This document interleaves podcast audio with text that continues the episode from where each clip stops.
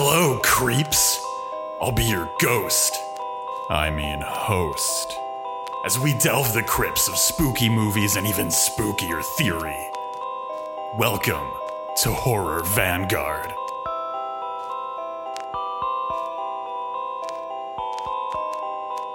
Hello, Uh, everybody. Ash- Okay, yeah, Uh, go for it.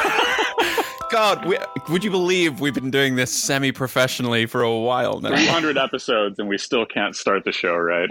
But that's okay. We're, we're haunted. Uh, we're haunted in this case by uh, the ghost of a evil cat circa amityville 3d uh, well hello everyone. Welcome uh, to today's episode of horror vanguard. We have something special today because not only am i one of your co-ghosts ashley darrow uh, but you're joined by now star of stage and screen hollywood luminary uh, john at the lit crit guy who will Hey, have an everybody. imdb page Uh, weirdly, yes. This is this is a very strange place to be in. But hello, how are we doing?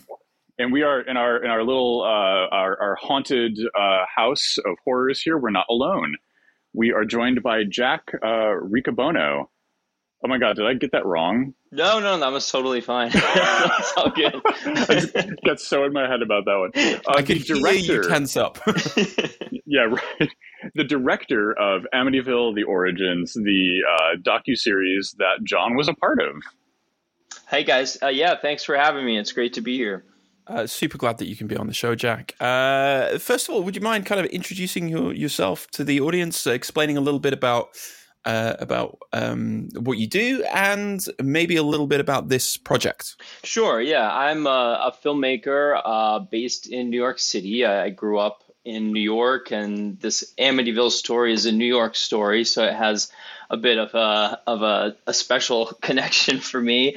Um, but yeah, I've uh, done a variety of projects through the years, some feature documentaries, uh, short form series, uh, commercials, branded this stuff, and um, and this is my first television series. It's a uh, four part limited series about the Amityville horror and the the true story, the origins of where this insane um, Amityville uh, phenomenon came from. Uh, really, kind of rooted in the 1970s, and trying to look at uh, not just the hauntings, which were, of course, connected to the Lutz family that got haunted out of this house in Long Island in the town of Amityville after 28 days uh, back in 1976.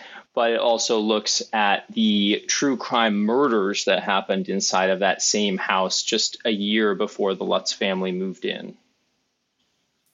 Uh, yeah, and this this for for people who haven't. I mean, obviously, the Amityville horror film franchise has become a kind of sprawling beast by now.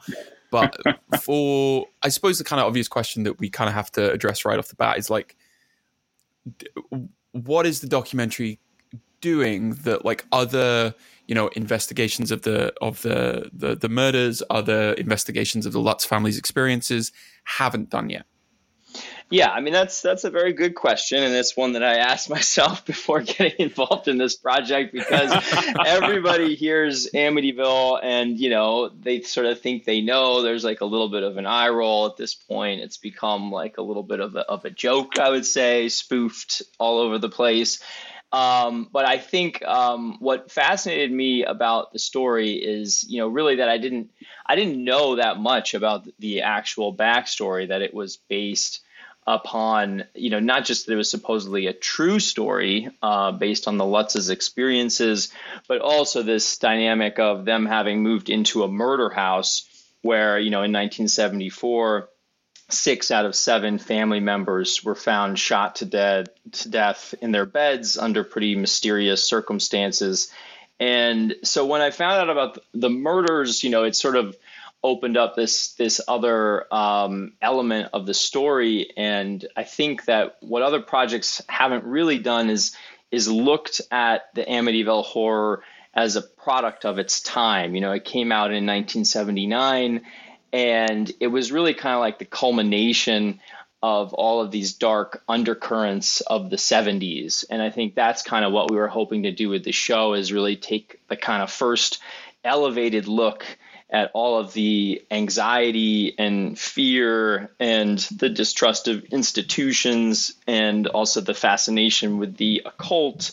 Um, all of these kind of things bubbling underneath the surface that kind of led to the first film becoming such a phenomenon, which I mean, again, even that I think is overshadowed right now. But that first film, when it came out in 1979, mm-hmm. starring James Brolin and Margot Kidder, you know, it made over 80 million dollars. It was a it was a huge box office sensation, and um, so it, it, definitely touched a nerve. And I mean, I, I, I don't think that that's a great movie, the Amityville Horror. You know, I don't think that like looking at it, you know, critically or something that you would watch mm-hmm. that film and think it's like you know an amazingly made film, but it clearly uh, touched a nerve, and um, and so I think part of what uh, we try to do in the series is really look at you know why was that you know what was it about this film and this story that seemed to kind of um, really uh, catch people's attention. And then and then obviously it has this long crazy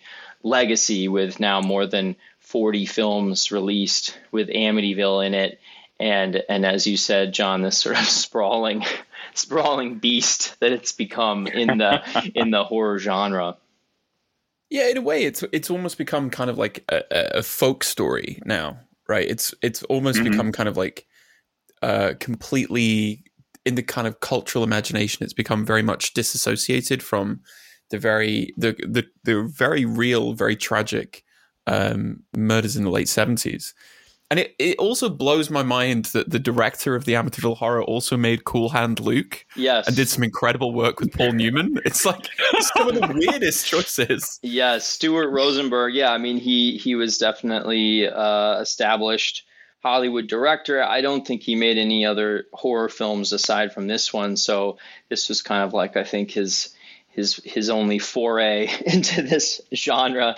But um, but yeah, it's it's and also the um, the composer uh, Lalo Schifrin. You know, he was uh, nominated for an Academy Award for his score for Amityville mm-hmm. Horror. So uh, and he's uh, obviously a you know his, uh, a um, a very well regarded uh, composer, and the I think the music and the score is is pretty iconic. In addition to, of course, the the quarter round windows uh, poster that everyone remembers. So, Ash, what what were your thoughts about the series, and, and like were there kind of elements that you thought, you know, this was kind of new or brought some something new to light for you? Well, I, I, think one of the one of the new things that I encountered here was I think uh, a, a, great talent that could emerge, probably even outside of the documentary context. Uh, a young, upcoming uh, uh on-screen talent, Jon Greenaway. Uh, so that was that was pretty interesting. Um, but no, beyond that. Um, so like one of the things that's always kind of fascinated me about Amityville horror because like I, Jack, I totally agree. Like the the franchise is kind of like Mm, it's got a lot of goofy movies in it, and like ninety eight percent of the movies are just goofy stuff yeah, happening. They're just it's not good. A lot of them. Are, do you really think Amityville in space is going to be worth watching? also, let us know if we should do an Amityville retrospective. Oh, let's do it. Let's do it. But what is, so so one of the things that like kind of draws me because I remember like growing up as a kid, the first Amityville horror movie has this kind of like mythic proportion to it, right? It, it is this product of kind of the generation of mythology and folklore, right? The, the the movie is so scary. The the book is so haunted. It's almost got the the the uh, nowhere near the same talent, but the same kind of cultural cachet as The Exorcist. Yes, yes, and that that's definitely something that that we explore in the show. Uh, the Exorcist came out in 1973 and was something of a template. I think you know this was sort of before the the Hollywood blockbuster really got established with with Jaws and Star Wars and everything. But The Exorcist was this tremendous cultural phenomenon with people lining up mm-hmm. around the block and having these sort of visceral reactions to the film. You know, vomiting in the theater, and, you know, all this crazy stuff. And yeah. and basically everybody went to see it. If you were you know a, a hardcore um, you know, believer or if you were an atheist, like all sorts of people just turned out to see that film. And it was also supposedly based on, on something of a true story. Um, so I think, you know, in some ways that provided something of a template for Amityville horror. And in fact, you know, one of one of the interesting characters in the show um, is this lawyer William Weber, who identifies kind of early on that there's this this interesting confluence between the DeFeos who were murdered in the house and the paranormal experience that the Lutzes were were reporting. That you kind of had the Exorcist uh, meets the Godfather, and he you know early on he kind of saw this potential for the merging of these stories between this this mass murder of this Italian American family, which had legitimate ties to the mafia, um, with the the paranormal experiences of the Lutzes to become a phenomenon. And and you know he was really he was really right. He planted the seed in the Lutz's head to do a book about it, and that's you know that's basically what came out first in 1977, and that was a huge hit. It's it sold more than six million copies, and it was all based on this idea, you know, that it was a true story, their story of what happened in the house, and that led directly to the film, which was made by the studio American International and their whole marketing of the film was also rooted in this based on a true story idea and they put the mm-hmm. lutzes front and center and they even paid for the lutzes to take a lie detector test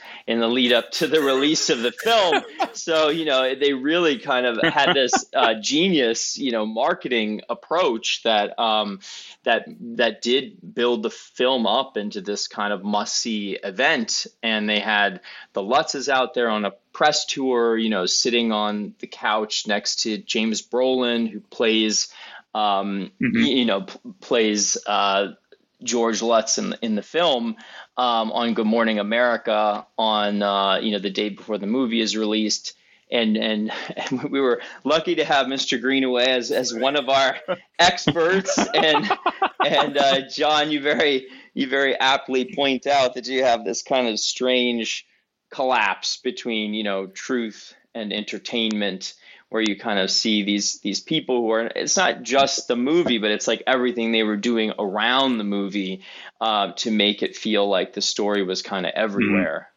I mean, I think it's it's impossible to understate uh, just how weird that clip is. That clip is it's it's so yeah. weird to see Josh Brolin's dad sitting there on Good Morning America, like selling his movie, and like there's the real life guy next to him who's like based totally based on a true story. It's yep, absolutely based on a true story.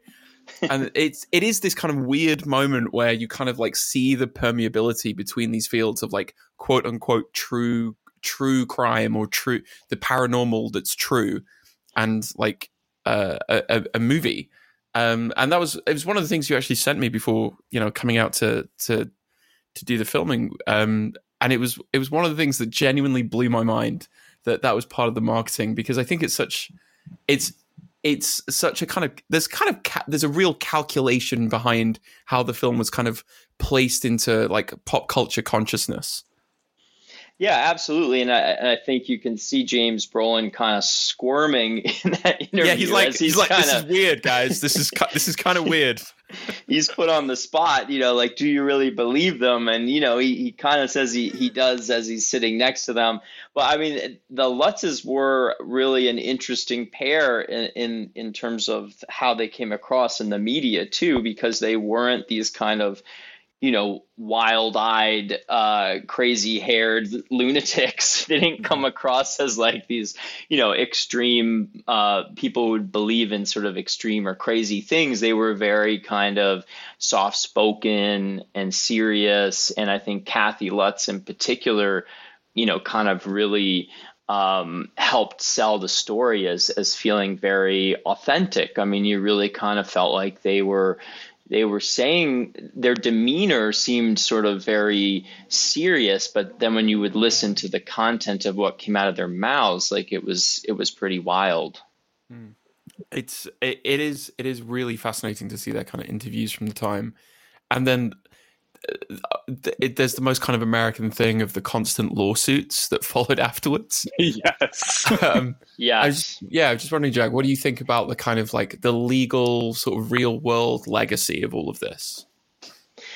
Yeah, well, I mean, it's it's interesting in the context of of sort of intellectual property because that's that's part of what led to all the lawsuits and recur- recrimination. I mean, greed is is a major theme that we explore because it obviously was a driver in kind of pushing the story in every direction, and and it was apparent from the very beginning. So I mean, uh, the DeFeo murders, you know, were were really tragic, and the the sole surviving member of that family, uh, Ron DeFeo Jr. Uh, was 23 years old at the time of the murders, and he was ultimately convicted of murdering his entire family. Um, while he was in the process of still being sentenced, his lawyer, William Weber, the guy who I mentioned saw the potential of the, the Exorcist meets the Godfather, he was already negotiating for Ronnie DeFeo Jr.'s life rights before he was even sentenced. before he was even sentenced. So I mean, it's this guy was really a, a, ahead of his time in a lot of ways because I mean, he was um, he was seeing this potential and he was going to write a book just about the DeFeo murders. This is before everything even happened with the Lutzes uh, he was already looking to monetize that story. Mm. Um, and then, you know, so, so, so right at the beginning, you know, the the, the greed uh, was present, and then it rolled forward. I mean, part of what I find fascinating is that there was really no um, you know template for what the Lutzes did in terms of, of these media appearances and how and how it blew up and um, and basically after they fled the house in early 1976, um, they connected with this reporter who um, helped them set up a, a, seance in the house. And the, the Lutzes um, said that they had wanted to um, see if they could get the house cleansed. So they were kind of interested in having uh, paranormal investigators come in and, and maybe try to cleanse the house so they could move back into it. And that led to this seance led by the Warrens, um, Ed and Lorraine Warren of, of the Conjuring fame. Mm-hmm. Um, and there was uh, an exclusive given to the local TV station and a New York City affiliate. And so there's actual footage of this seance that was held in March of 1976. Um, and the and Lorraine Warren declared that it was the closest to hell she ever wanted to get.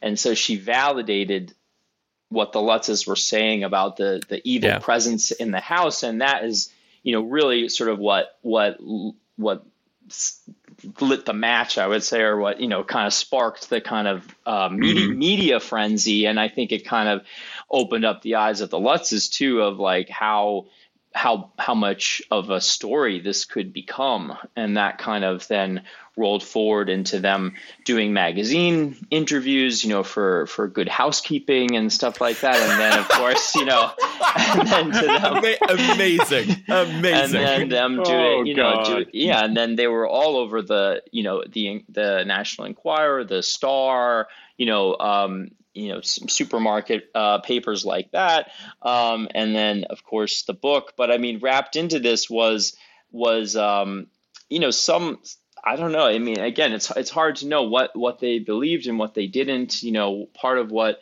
we have in the series is is uh, the first real long form sit down interview with their middle son christopher who is seven years old when the hauntings occurred.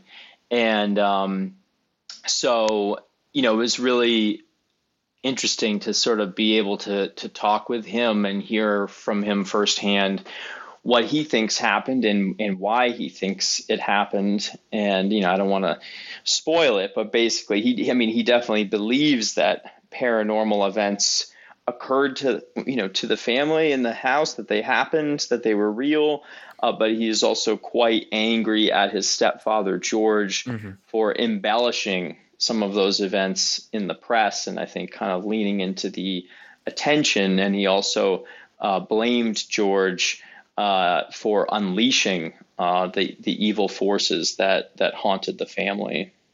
I think for the for the record, after having watched all of it, I think that interview is is in some ways uh, one of the hardest to watch, and is also like super interesting.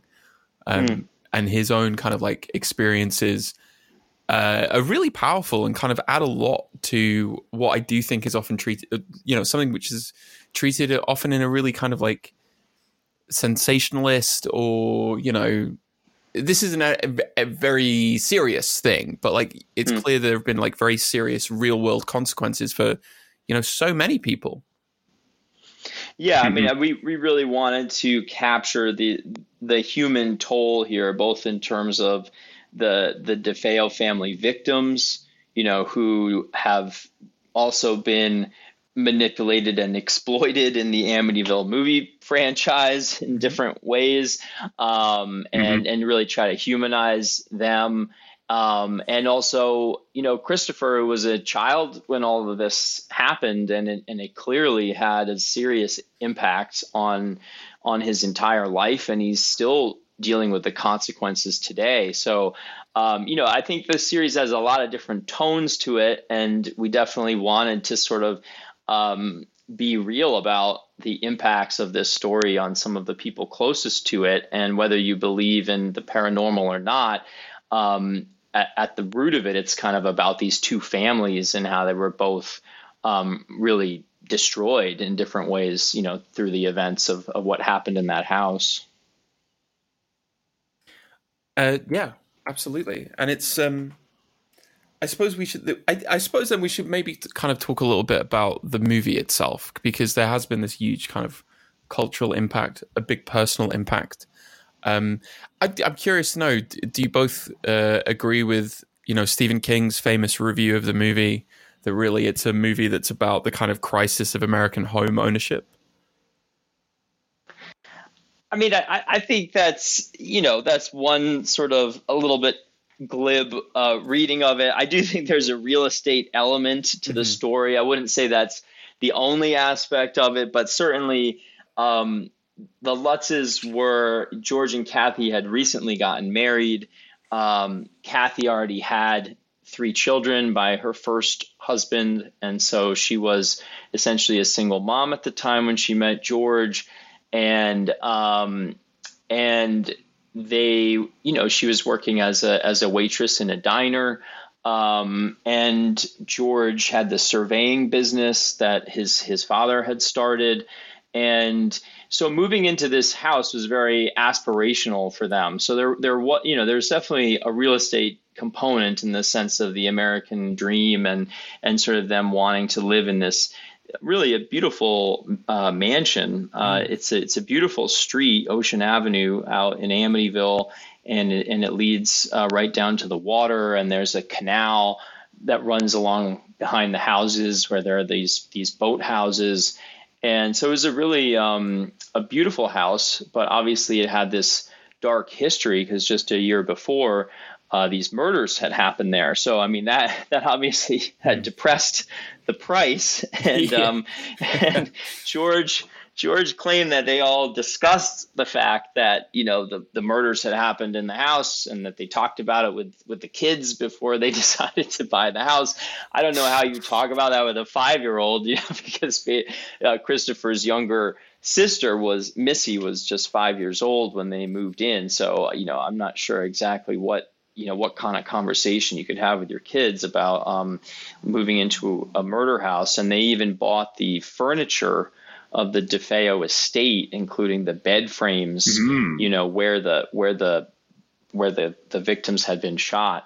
Um, so so I don't know. I mean it, you know yeah I think there's a, a, real estate component to the, to the film um, but I think it's operating on on more layers than that uh, what about you, Ash? I, I, I couldn't agree more. I, I think that that's spot on. There's there's definitely I mean like even in the the, the Amityville horror uh, as a movie, right, as this kind of cultural object we've got, has has really just it's never just been a thing of the silver screen, right? It was it was Jay Anson's novel. It was a real world series of events, and then now you've got you know like people people have been going to that home for decades now to take pictures in front in front of it right and like I, I think the to, to reduce it down to just kind of like it, it is overly simplistic to just be about the anxieties of homeownership because it's also there's the true crime element and then we have like reality TV is just getting started in America in 1973 with uh, The American Family, and then in '79 we get Real People. Mm. So we've got this kind of like shift in, in focalizing and what we want to watch on TV, and it's it's ceasing to be celebrity driven content and now it's starting to be these kind of sordid personal stories of of the the underbelly of the you know white picket fence dream and Amityville horror kind of emerges perfectly at that moment, right? Like this is, in, and even um Anson's book too, right? Like Anson credits um H.P. Lovecraft's The Dunwich Horror, yeah, uh, for as one of his like core inspirations, and I think that that is is a really revealing move because one of Lovecraft's entire you go see I literally any of our episodes on anything H.P. Lovecraft for for a nine hour rant from me on the subject, but like uh, one of H.P. Lovecraft's best tricks as a writer was to really deftly blend real world historic events with horrifying paranormal fiction to create this kind of plausible deniability. And Amityville just exists so perfectly in that little wedge. You know, this is this is every haunted murder house story from the outskirts of the town you grew up in. Yeah, and, and they and throw everything that, into this, don't they? They throw everything into this because uh, the house is where the, there was a murder that happened there. There was a Satanist who lived there. It's built on top of an ancient Indian burial ground. Playing yes. the hits. Yeah. Yeah, no, they. Well, what were you going to say, Jack? Well, I was going to point out that uh, Jay Anson's book is is supposedly a work of nonfiction, not a novel. So that is. Oh yeah, yeah. which, an important detail. an important detail, but yeah, I mean, uh, it's it's true. I mean, and that wasn't just in the book or the movie, but that was in the the Lutz's telling of it too. That that they're um, they really did uh, wrap in uh, so many different kind of tropes of the time, um, it, it, I would say the the religious aspect of it is important. And you know, in the series, we look at um, the three films that are that are known as the unholy trinity mm-hmm. of Rosemary's Baby, The Exorcist, and The Omen. And you know that that that is I think 1968 for Rosemary's Baby, and then 73 for The Exorcist, and 75 for The Omen and so you see this kind of mainstreaming of uh, the idea of demonic possession and of, of exorcism. And uh, after the Lutzes fled the house, um, George uh, went to England and got an exorcism himself. Um, so, you know, the, they were embodying, you know, a lot of these sort of more um, extreme uh, beliefs of the time. Um, and that's, I mean, I think that is threaded into the film. And of course, the the whole Indian burial ground trope is something we get into pretty significantly. I mean, we mm-hmm. we interview a um, a film critic, Shay Vassar, who who wrote a whole column about the history of the Indian burial ground trope in horror film, and she traces it to Amityville as the very first mm. movie to incorporate that trope. I mean, it, it existed in, mm, in, in fiction before that, but um, but it kind of um, sets off a trend, and and there's a really interesting and strange relationship too between The Shining and Amityville Horror. The Shining comes out the next year in 1980 um, and it's hard not to feel like Kubrick was somehow influenced by Amityville horror because you have um, both the Indian burial ground aspect, but then with some of the visuals and and just the the main story of the sort of father figure, you know, going insane and kind of going after his own family with an axe. You know, there's mm-hmm. a lot of strange um, visual similarity. I mean, I, I, would say The Shining is, of course, a far superior film in terms of, of execution and impact, but just the timing of it and the thematic connections are interesting. Uh, and you've you've mentioned religion, which allows me to talk about um, Rod Steiger, who is my favorite character in this entire film. Uh, I love Father Frank Delaney. Um, and is one of one of the one of the great figures, uh, one of the kind of great, great figures of like Catholic, the Catholic cleric in a horror movie. Um, you know, it falls into catatonia right at the end after preaching his impassioned sermon. Um, and I, I wondered, Jack, what do you think about the importance of the cultural prevalence of religion in making the film as successful as it was?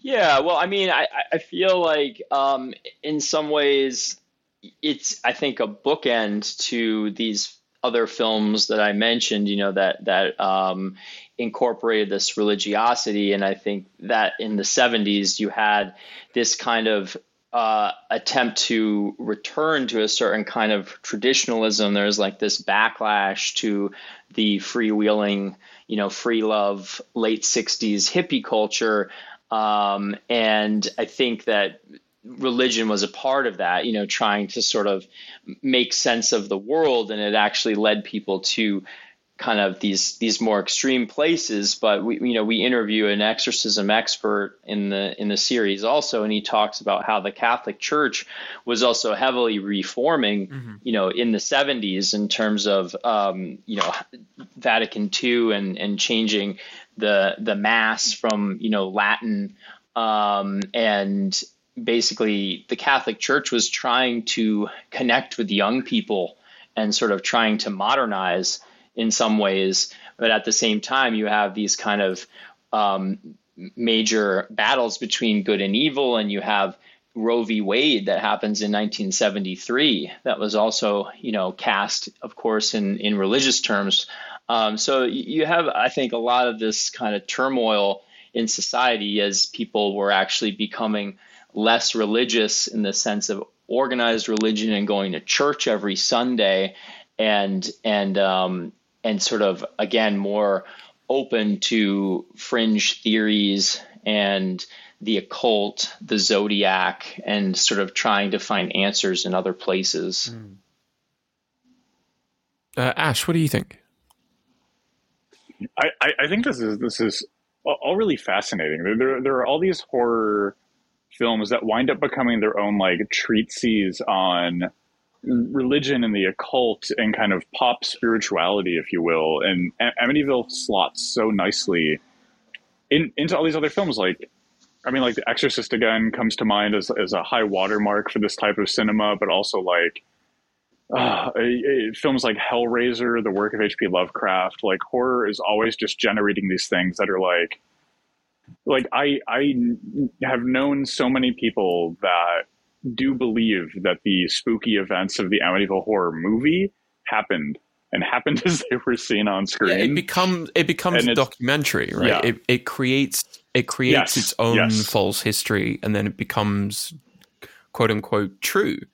And like I think a really good example of that is um one of the the many, the many figures that's that there must have been so much you had to leave out, Jack. But it's like uh, I was just thinking about Hans Holzer. Mm, uh, yes, and and his uh, his medium Ethel Meyers, who did their own who did their own kind of encounter at the Amityville house. Yes, yeah, and we, before we get into Hans, I, I wanted to also just say that that Christopher Lutz himself, you know, speaks about how after the family fled to California, um, you know, he he's he actually snuck into the movie theater when the movie came out and was playing, and and at school. Um, the kids would call him a liar because they believed that the movie was true versus what what he said happened. Oh. You know, so I mean that was literally happening on an individual level Jesus. for him. That mm. the, that the movie's truth was kind of um, you know superseding his own truth. Um, and and just to put a, a cap on the religious question too. I mean, I think a huge difference between The Exorcist and Amityville Horror is that the priests fail you know, yeah, yeah, in Amityville Horror. Yeah. I mean, you know, they are not effective, and the Lutzes must flee the house, never to return, and and the demonic presence um, remains. You know, um, and so you know that's I think that's an important um, important difference. But but yeah, I mean, we did have to leave a, a lot out because there was, I mean, there was uh, there, there's just a lot of um, you know when you have this this type of story i think a huge part of it is trying to curate it and of course you know build something that's going to be um, fascinating and and have these different different layers to it. And so uh, you know episode one is really almost like a docutainment approach. You know we really wanted to kind of put the viewer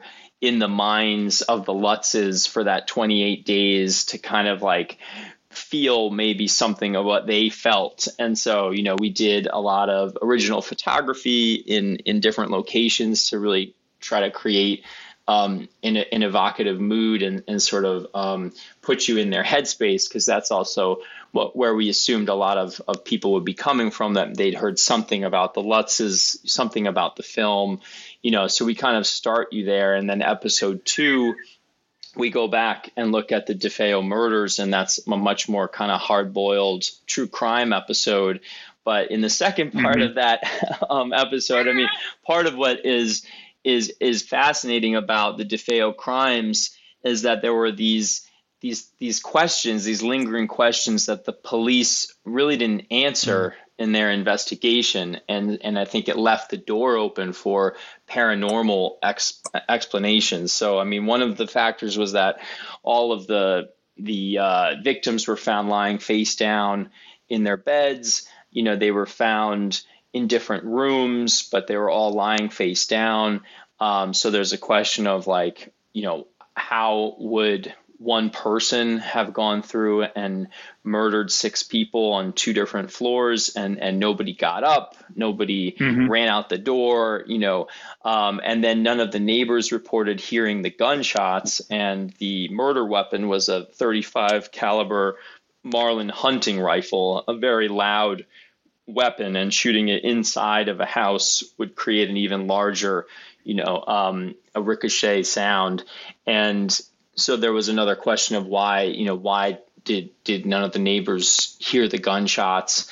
Um, and and you know they were really weren't able to answer these questions. And and so um, you know Hans Holzer comes along and he um, he is one of the you know original sort of paranormal investigators. He wrote a book called The Ghost Hunter that was a huge hit in the early 60s and you know he was a regular on the talk show circuit. He was originally a journalist and had been born in Austria, and he create he he came from a sort of pseudoscientific background and approach. So he actually looked down upon the Warrens, who came from a more of a Christian construct of, of being demonologists. Mm. But Hans Holzer, Holzer described himself as a parapsychologist and um, so he he felt that um, that there you know the, the answer to what happened in the house and what happened with Ronnie DeFeo Jr. was that he had actually been possessed by a Native American chief named Rolling Thunder who had been buried underneath the house and whose uh, remains had been disturbed and was angry about that and so he actually uh, described Ronnie DeFeo Jr. as a victim himself for having mm. been possessed by this Indian chief, which which caused him to commit these murders. And he had a theory about how, in a moment of possession, you know, that there there would be a kind of like dome, you know, over the house that and that would be um, part of the reasons why no sound could escape. Um, so he wrote his own book about the, the Amityville murders, which became the basis of Amityville 2 The Possession, the sequel, um, which you know was produced by Dino De Laurentiis mm-hmm. and actually was not an authorized uh, sequel. It's actually a prequel about the DeFeo murders, but um, there was a lawsuit about that. The Lutzes um, sued Dino De Laurentiis for uh, creating this sequel without their permission. So that's why it's called Amityville 2 The Possession instead of the Amityville Horror, because it's not actually based on the book or on the first film.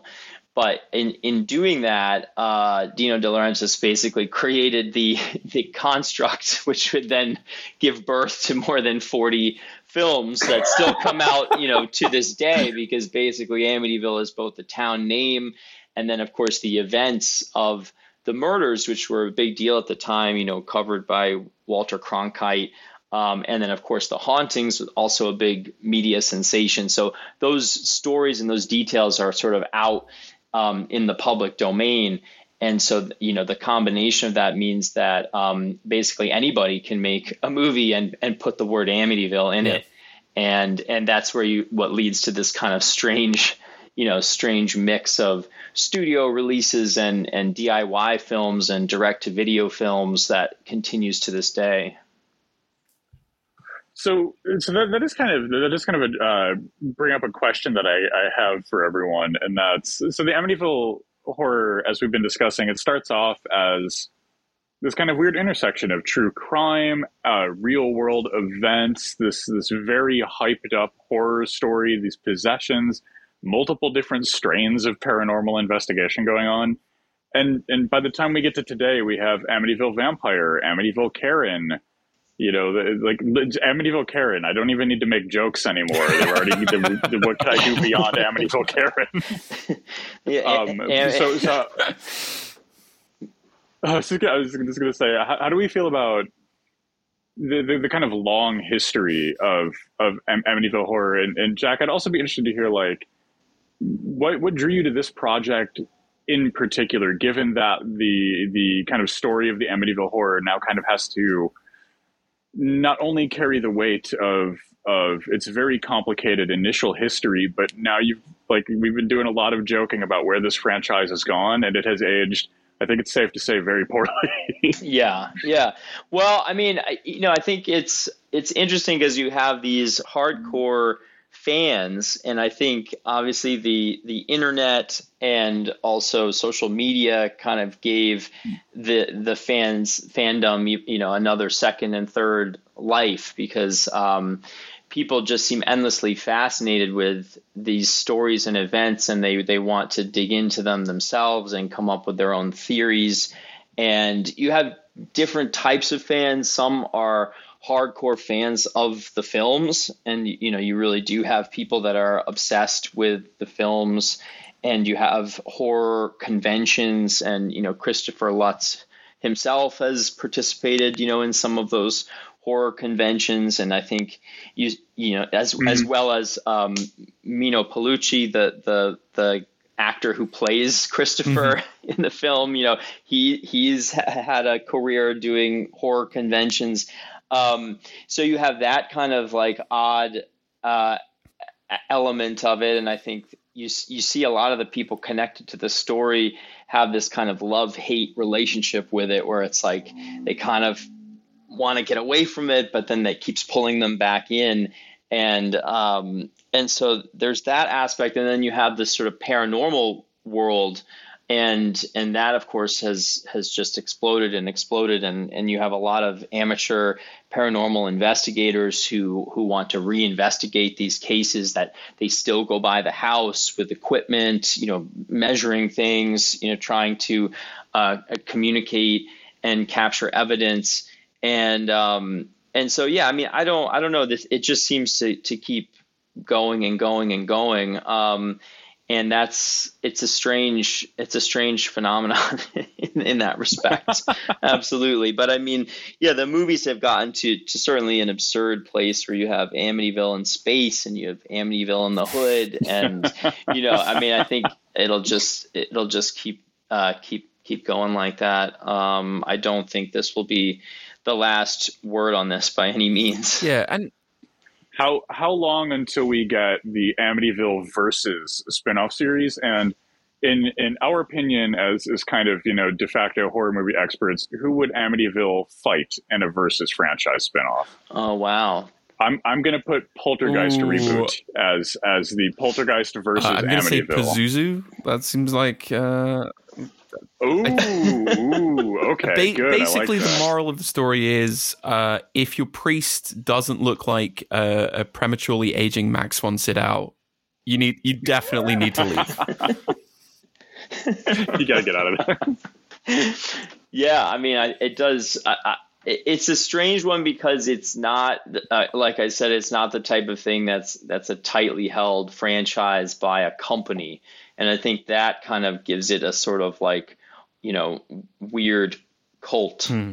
underground sort of juice that um that keeps kind of um cycling over and around it. I mean, I had a weird moment where I was like, probably in like, you know, 20 years, someone's going to want to interview yeah. me about having made this show, you know, and like that is kind of like this strange um, cycle, mm-hmm. a cycle of of this Amityverse. But I mean, I, I guess I did feel like for me, what was really fascinating about it was the origins, which is why it's called mm-hmm. Amityville, mm-hmm. an origin story, mm-hmm. and really like rooting it in the 70s and seeing sort yeah. of where it came from. That was really the more fascinating aspect versus this long, strange legacy. Although I will say that you know part of what I found interesting is is the strange parallels between the 70s and sort of what we're what we're dealing with today in terms of I think a moment of of mass anxiety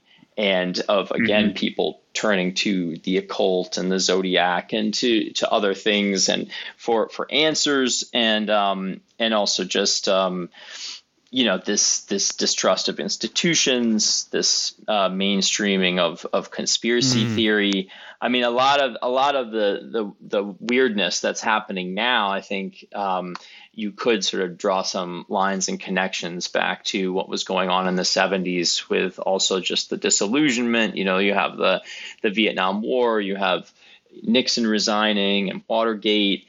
Um, and I think like our our political turmoil right now, you could definitely feel some similarities there. Not to mention, of course, COVID, which which shut everyone down and trapped them at home with their families, you know, and like so it it did feel like weirdly relevant to revisit this story right now and to try to you know look at it um, through the through through a different lens.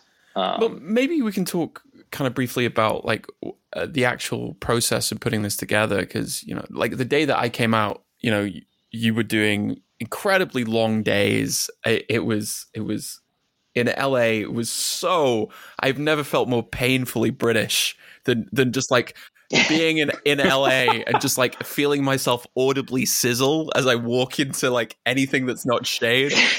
Um, yeah, maybe, maybe you can talk a little bit about like how you like the, the the kind of process of putting it together. Um, a few of the other people who are maybe not so directly involved you got in as contributors, um, and that sort of angle. Yeah, absolutely. Well, yeah, it's it was a, a new kind of approach for me because again, I'd never done a series before, and definitely television has a a different kind of construct and approach to it. I mean, mainly it's just that you're you're on this very intense schedule, and there's you know there's a release date mm-hmm. That's pretty locked in that you have to hit.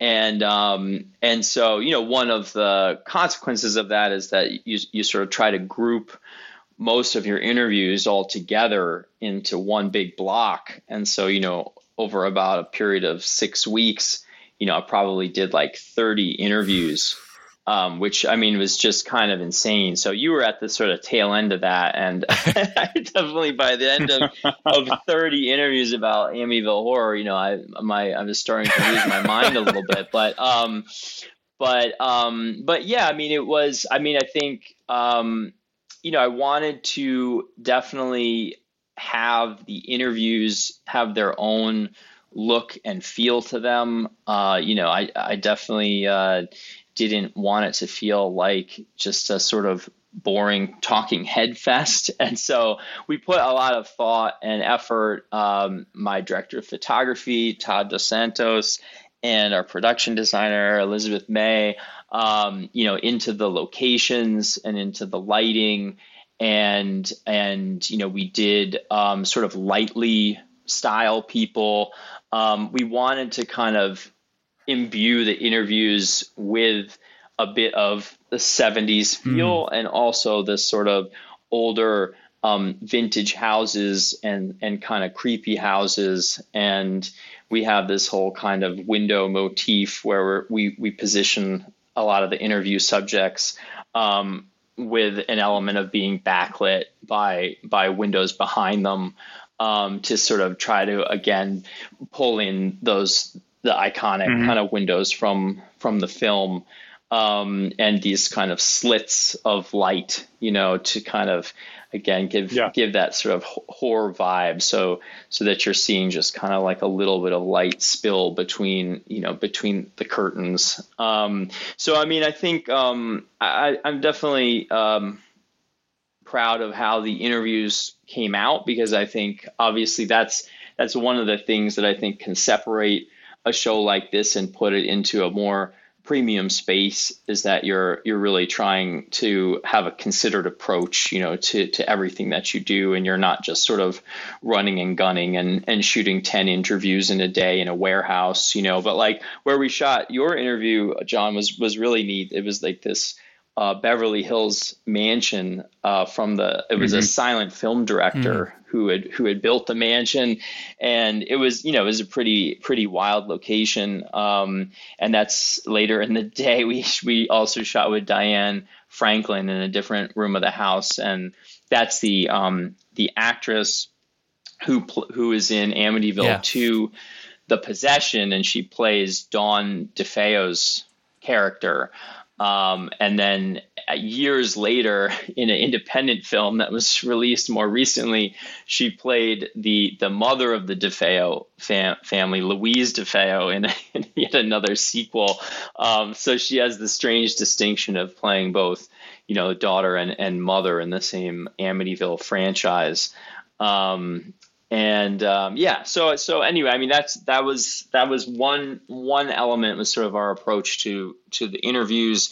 And then you know then we had a break where we sort of started the edits and i i tried to push off doing the original photography um, for as long as possible. I didn't want to use actors because i i personally find the recreation stuff that's very popular in the doc world these days I find it very distracting yeah, a lot of the times. Agreed. Yeah, just you know, I'll agree. Yeah. You're either like shooting around people's faces, which just is really awkward, or mm-hmm. you're just seeing actors, which is also very yeah, strange. It can come off so as like, so hokey. I, like Yes, yes, and it's a you, very you wind up looking like unsolved mysteries.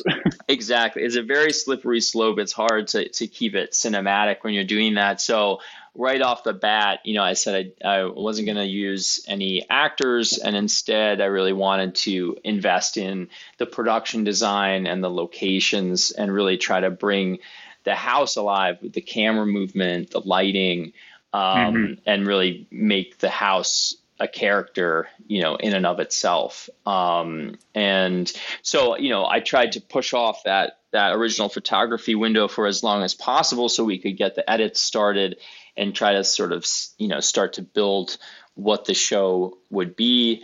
Um, our supervising editor, Andrew Ford, is someone who I had worked with previously on my feature documentary, The 7th mm-hmm. Fire and you know so we um, are very creatively aligned i would say. And so he was a huge uh, force in shaping the editorial approach. And um, and so you know we were able to sort of get those edits started. And then and then a couple months later we did a, a whole production window of of shooting the original photography in several different houses around new york city and long island um, yeah, and and I think for the record, the the interviews all look so good, um, and it like the the whole team. Oh yeah, like, yeah. The whole team made the whole experience like really exciting, and uh, it was it was intense. Those were if like if all of those interviews you've been doing were as long as the one that uh, we did, I'm like you have you have my undying respect because that room was about like like that room was like 35 degrees. There were huge blackout curtains. You all must have been dying in there. yeah, I mean, we were pretty in a groove at that point. I mean, I think it was the next day that I interviewed John hmm. Carpenter. Um, which was an interesting experience. he was he he is not a fan of the Amityville horror, which is funny. Um, I, I, it's not hundred percent clear why he agreed to do the interview, except he had a connection to one of our executive producers. But I was really I was curious to talk to him because, of course, Halloween came out in 1978. You know, just just before the Amityville horror, and um, and you know it was it, it was uh, you know an interesting experience trying to interview him. But, but um, i think he adds a lot to this show though. I mean one one thing that i think is great is he gives a little a little sort of history of the haunted house in movies um, sort of going back to the to the dawn of cinema. And um, and the very first uh, example he uses is, I think a Méliès George yeah. Méliès film that um, uh, that he then remakes a year later. so it's like even at the at the very beginning of cinema, they were like remaking movies um, just a year year a year apart. Um, but um, but I appreciated um, Carpenter's kind of perspective on yes. um, on the history of the haunted it's one house. Of those moments where you just go talk about whatever you want, John. like you know, yeah, fine. Let's talk about the Méliès brothers. yes, yes.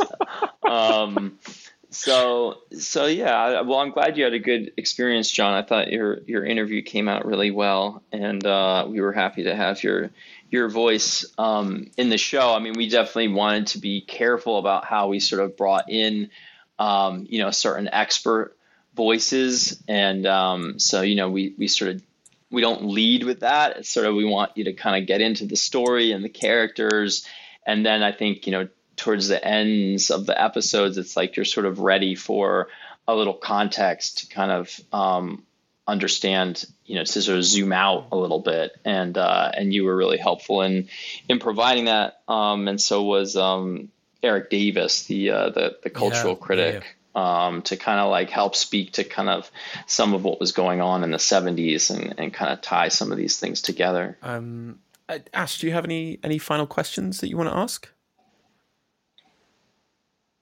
Uh, yeah, there's really, I mean, like, this is another one of those classic episodes that we have here where, like, there's just so much more to discuss. Like, I just wanted to say that I loved the, the, the cinematography and, and how you approached visually, like, the visual language of an Amityville origin story documentary series because it, it, it, it so effectively captures the kind of emotional sensibility of Amityville horror without crossing what I think is a very important line into that like uh, uh, 90s late night TV true crime yeah. uh, like like uh, you know like i unsolved mysteries is fun and i love it but like whenever they're like recreating a ghost episode like you can practically see somebody with a stick yeah. shaking the chandelier and it, it really it really cuts away all of the like emotional weight of the murders they're discussing and i think like you know like your your sensibilities for this one were spot on for balancing the fact that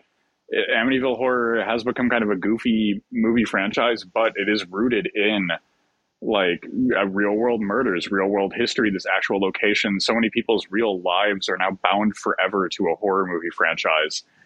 It, it was just really, really well done.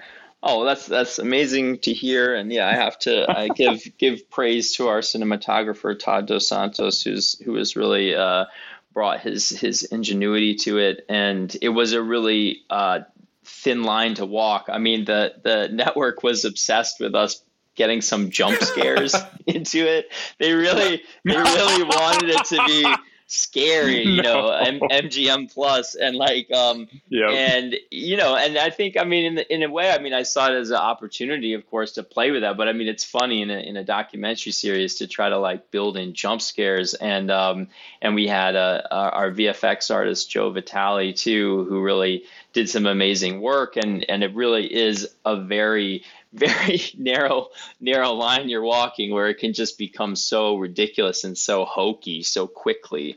And um, and I have to give praise to to our uh, amazing sound design team at Gigantic because they really did incredible work you know elevating some of the scenes. I mean I knew right from the start that the sound design was going to be such an important element because it's it's so much about how you build out you know the the world beyond what you can see and and how you mm. can suggest um, dark and and demonic things that you you know that that you'd really be be better off not mm-hmm. visualizing you know? So um so yeah the the sound work really did did a oh, lot yeah, for us absolutely. too, but i'm glad that um i'm glad that that came across. uh, well i guess go on, Ash, I, am i'm oh i was just gonna say I, I am i am a little curious about something that you just mentioned like so so in your which i think is really successful this desire to put together like a more somber and level-headed approach to the amityville horror i don't know meta text right? The the movies the books the real world stuff. What was there a lot of pressure to uh, become the hokey amityville horror documentary to add jump scares to to to hype up the haunting angle or the murders to to make it like I, I, was really, I was really happy that nothing is, nothing is sensationalized in this documentary series. It's, it's a very open discussion. And did you have to? Was it, was that something that you had to like really fight against in, in any respect?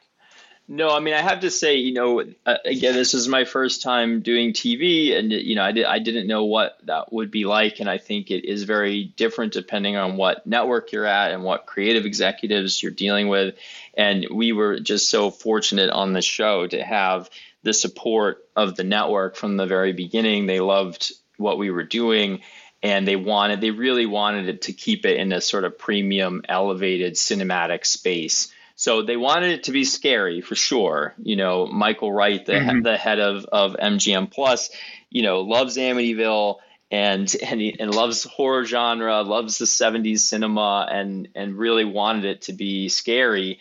And you know, I think I think that helped actually that that they were pushing in that way because it just made us uh, have to find find mm. how to do that um, within this construct. So um, so it was a really um, it was a great crea- creative collaboration with the network and um, and you know I think um, I, would have to also mention our composer Paul Haslinger um, who was a member of of Tangerine mm. Dream.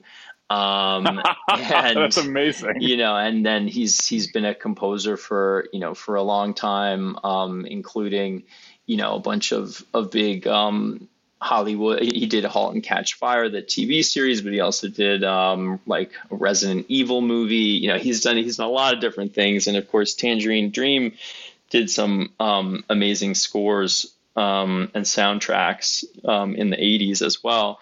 Um, and you know that was a really fantastic collaboration and I, I, knew that of course the composer was going to add a lot to this too and we wanted to sort of channel some of that kind of early electronic experimentation um, from the original Tangerine mm, Dream days, yeah. and um, and try to create something that felt you know felt new, but um, but still had some of that DNA in it. Um, and so that was uh, another great you know great great element of our team yeah and i think i think there may there may be people who are kind of like it, instinctively sort of put off by something like this maybe it's people who do find uh, the Amityville kind of story, something that's been picked over to death, or something that is a little bit kind of hokey or a little bit kind of tawdry.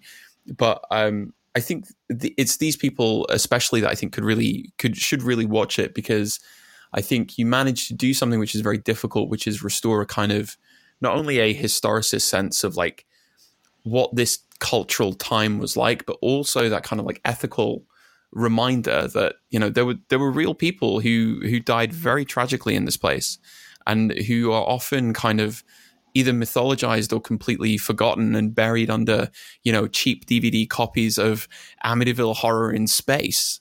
Um, and so and I think that's I think that's something that's like not only such an incredibly difficult thing to pull off but something that's so necessary as well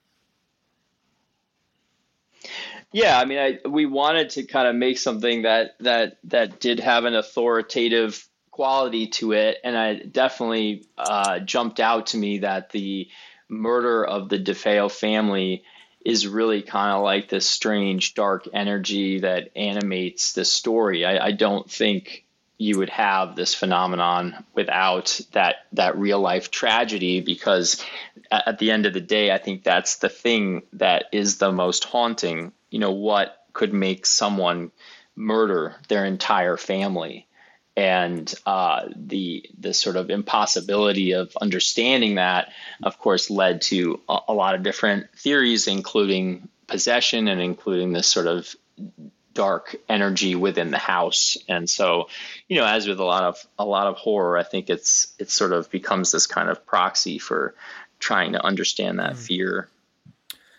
Uh, well, I guess I guess uh, the the kind of final thing to, to, to say is like just to be as explicit as possible. It's like where can people find the show? Where can people find the rest of your work? And um, can we ask about maybe what might be next? Sure, sure, yeah. So um, the series is on MGM Plus in the United States, um, which is a, a, service that just sort of relaunched in January. Used to be called Epix. It's a linear cable channel, so if you ha- still have cable, you might have it in your package. Um, it's sort of like in a as a as like a stars level kind of premium cable channel, uh, but it's also a, a over the top you know streaming service now. So you can go to mgmplus.com, sign up directly, or you can get it through you know Apple TV or or Prime Video or Roku, wherever you subscribe to channels. It's only five ninety nine, so it's like a yep. pretty much a bargain a bargain channel. You get a lot of MGM movies in there. You get you know Rosemary's Baby and some some kind of um, you know sort of repertory um, you know old school '70s catalog stuff, and then they also have a lot of theatrical you know new theatrical releases and some original series like this one and some scripted mm. series too. So um, MGM Plus is the network, and then um, and they are rolling out internationally, so they will be uh, in Europe. I think within within the year, they pl- have plans to expand. Um, and then yeah, for my work, I mean, I, you know, I don't. What's next? I, am trying to trying to figure that out myself. But yeah, I'm working. I'm working on a narrative script right now, and uh, and have a few other projects in development. So I, nothing that's that's uh, that's ready for prime time, but um, but I'll, I'll, be sure to keep, keep yeah. you guys posted. Yeah, definitely welcome back to discuss any any forthcoming and future spooky projects. Yeah, absolutely. This has been a really good chat. Thanks for having I highly, me. I highly encourage everyone to check this out. This this is a fantastic docu series exploring. I, I think a franchise that it has been loved in perhaps the wrong way. I, I, think it's it's good to get this historicist sense back to Amityville. Awesome. Well, thanks thanks for having me, guys, and appreciate uh, hearing your reactions to the show. It's always it's always it's always cool to hear um, you know to hear the, hear the response, and uh, I, I feel like you guys picked up on some really amazing aspects. So I appreciate that. Amazing. Thanks. Well, everyone, uh, check out this documentary series. Uh, check out the rest of Jack's works. They'll be linked everything down in the show notes. And uh, yeah, everyone, uh, have a have a spooky little week. We hope you've enjoyed the Dread Discourse. Until next week, stay spooky.